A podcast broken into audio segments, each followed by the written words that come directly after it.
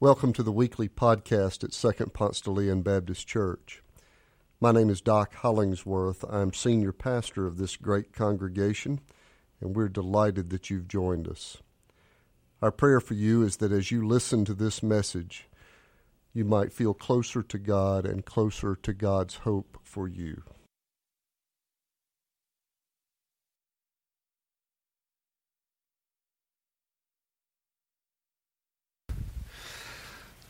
Across last month and this month now, we have been uh, taking a journey across the stories of the Old Testament book of 1 Samuel. If you were here two weeks ago, you'll remember that Samuel was judge over a loose affiliation of tribes, but then after the Ark of the Covenant was stolen, the tribal leaders got together and demanded that they have a king like everybody else. So God allowed for a king and named Saul king of the Israelites. Samuel took a vial of oil, poured it over the head of Saul, declared, The Lord has anointed you ruler over his people. Then last week, you remember, Joshua Scott preached the continuation of that story, telling us about Saul's disobedience. And the Lord came to Samuel and said, I regret that I made Saul king, for he has turned back from following me and he has not carried out my commands. So God has rejected Saul as the king, and that brings us up to our story today. It begins in chapter 15 and verse 34. Then Samuel went to Ramah, and Saul went up to his house in Gibeah of Saul. Samuel did not see Saul again until the day of his death. But Samuel grieved over Saul, and the Lord was sorry that he had made Saul king over Israel. The Lord said to Samuel, How long will you grieve over Saul? I have rejected him from being king over Israel. Fill your horn with oil and set out. I will send you to Jesse the Bethlehemite, for I have provided for myself a king among his sons. Samuel said, How can I go? If Saul hears of it, he'll kill me. The Lord said, Take a heifer with you and say, I have come to sacrifice for the Lord. Invite Jesse to the sacrifice, and I will show you what to do, and you shall anoint for me the one whom I name to you. Well, Samuel did what the Lord commanded, came to Bethlehem.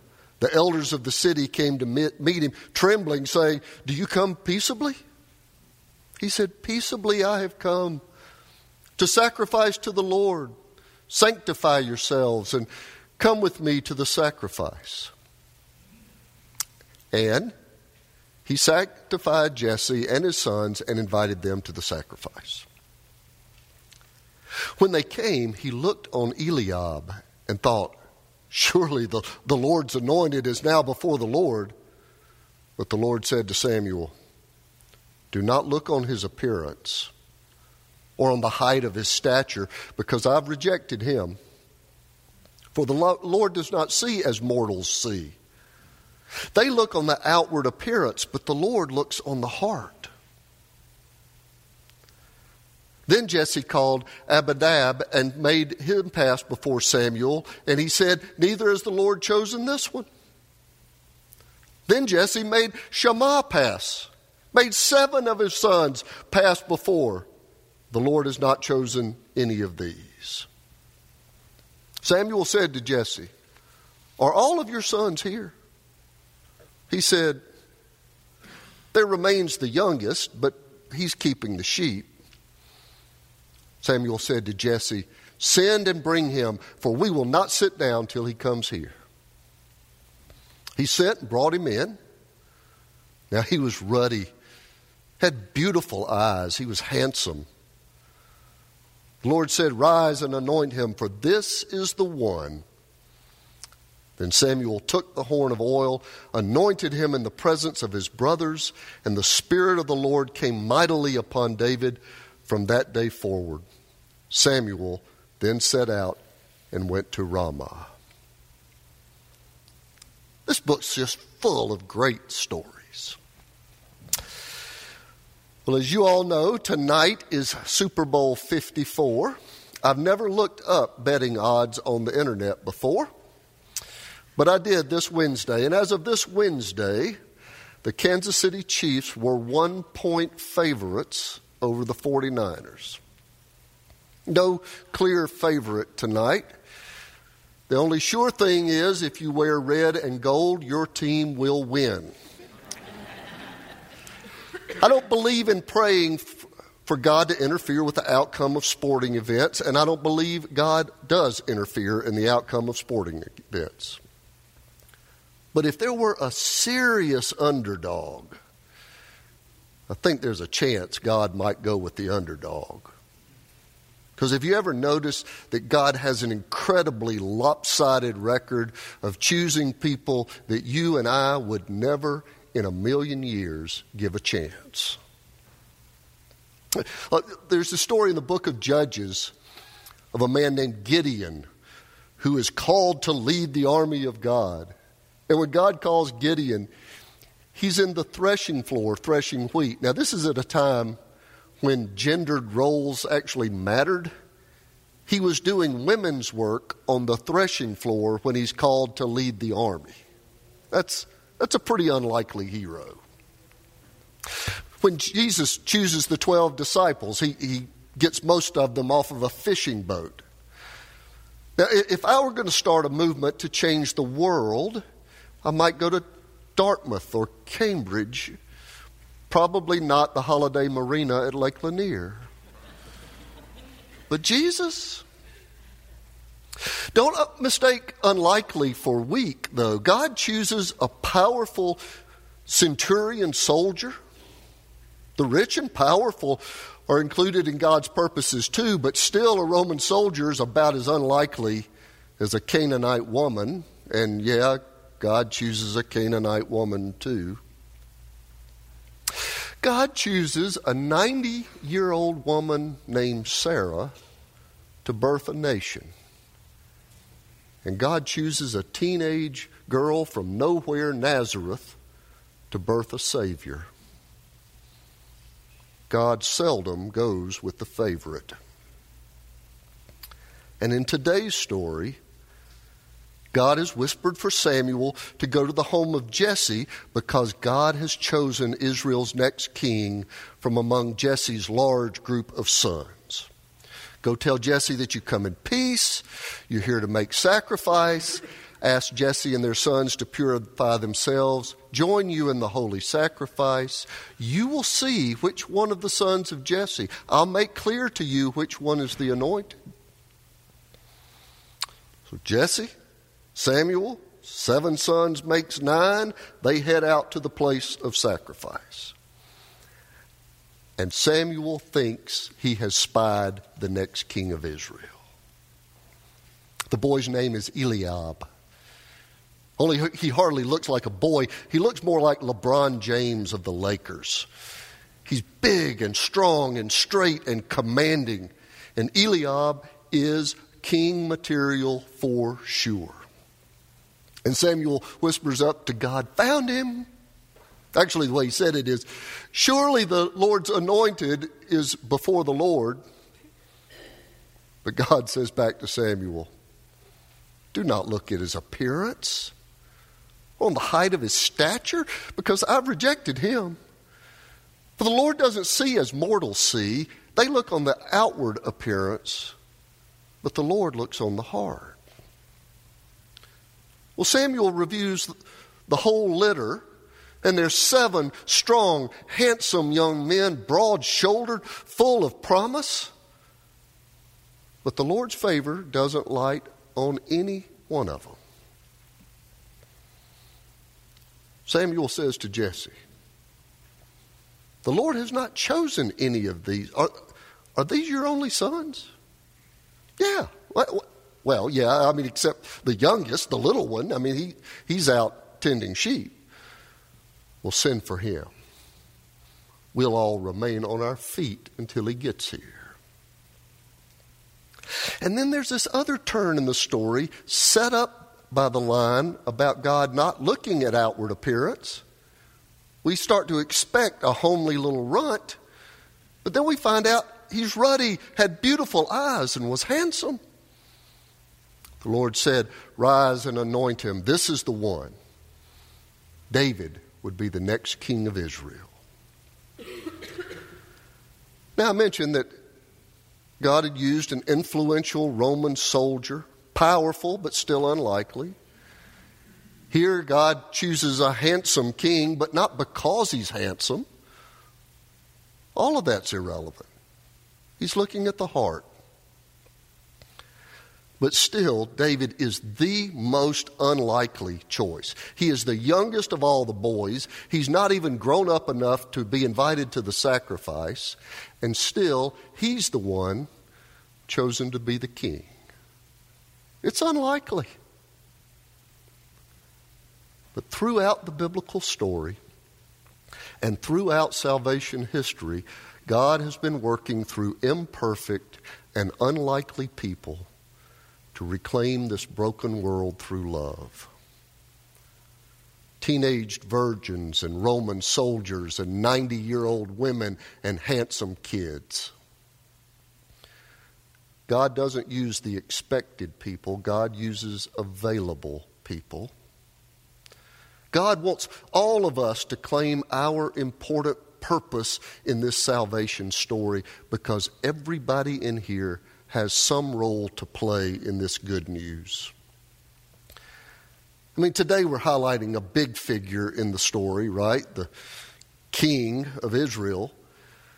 But there are parts all through the Bible, smaller roles.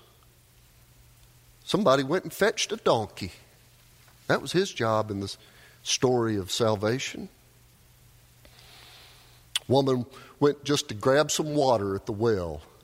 Next thing you know, she's proclaiming the love of Christ to everybody she sees.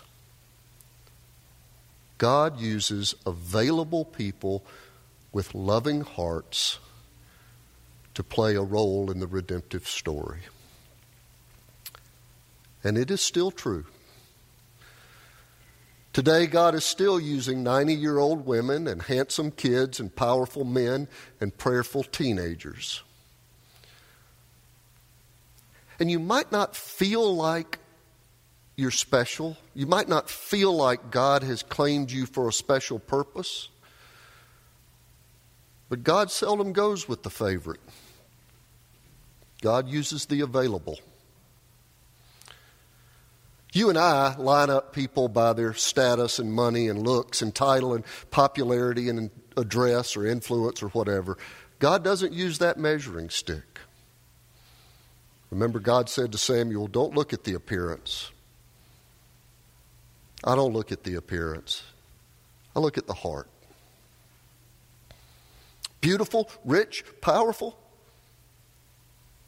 If you've got the heart, God wants to use you. Awkward, homely, barely making it. If you've got the heart, God wants to use you. God is using available people with kind hearts to make a difference in a broken world. Unlikely people are heroes throughout the salvation story because they're willing to be used by the Lord to love others into relationship with a living God. I have one more really unlikely story. God so loved the world that he sent a Savior and this time, the chosen one was from nowhere, Nazareth, born in a feeding trough, son of a carpenter. He blessed women, talked to tax collectors, ate with sinners, healed lepers. He was a king who rode a donkey instead of a war stallion. And he taught that the first will be last and the last will be first. King of kings and Lord of lords? Not likely. God doesn't use the likely. God uses the available. And you remember on the final week of Jesus' earthly life, we find him in the garden praying what? Not my will, but thine be done. The available with loving hearts. God, does not judge on our standards. And later that same week that he offered that prayer, he met with the disciples in an upper room, remember? They were all together for this meal. And he took this was, it was the night he was betrayed, and he took the bread, and after giving thanks, he broke it, gave it to the disciples, and said, This is my body broken for you. Do this in remembrance of me. Then, after supper, in like manner, he took the cup, saying, This is the blood of the new covenant poured out for many. As often as you drink it, do this in remembrance of me. For as often as you eat this bread and drink this cup, you do proclaim the Lord's death until he comes. And then, in a most unlikely part of the story, the next day, Jesus opens the gates to eternal life by a violent death on a cross. How unlikely is that? What should our response be to that kind of love? First, I would encourage you to stop limiting God that in a way that you think God can't use you because you're too unlikely. If God is using teenagers from Nazareth and 90 year old women and centurion soldiers. There's not one person in this room God is not ready to use for God's great purpose. But it means being available. It means saying, Yes, I want, thy will be done. So, do you dare? When we come to the table, do you dare offer that prayer? Thy will be done and how might my imperfect life be used in the great purpose of loving this world back into wholeness? Let's pray together.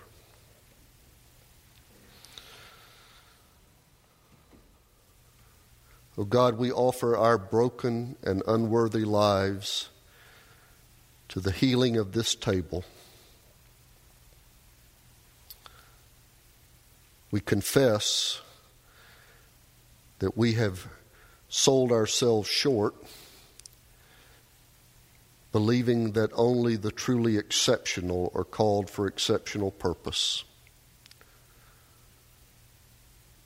But may we have the courage to come to this table and truly be renewed. Renewed in the forgiveness of sins, but also renewed in our sense of purpose that we might live for something that matters, that we might be better agents of your grace. Search our heart and judge our heart as we come to this table of life. We pray in Christ's name. Amen.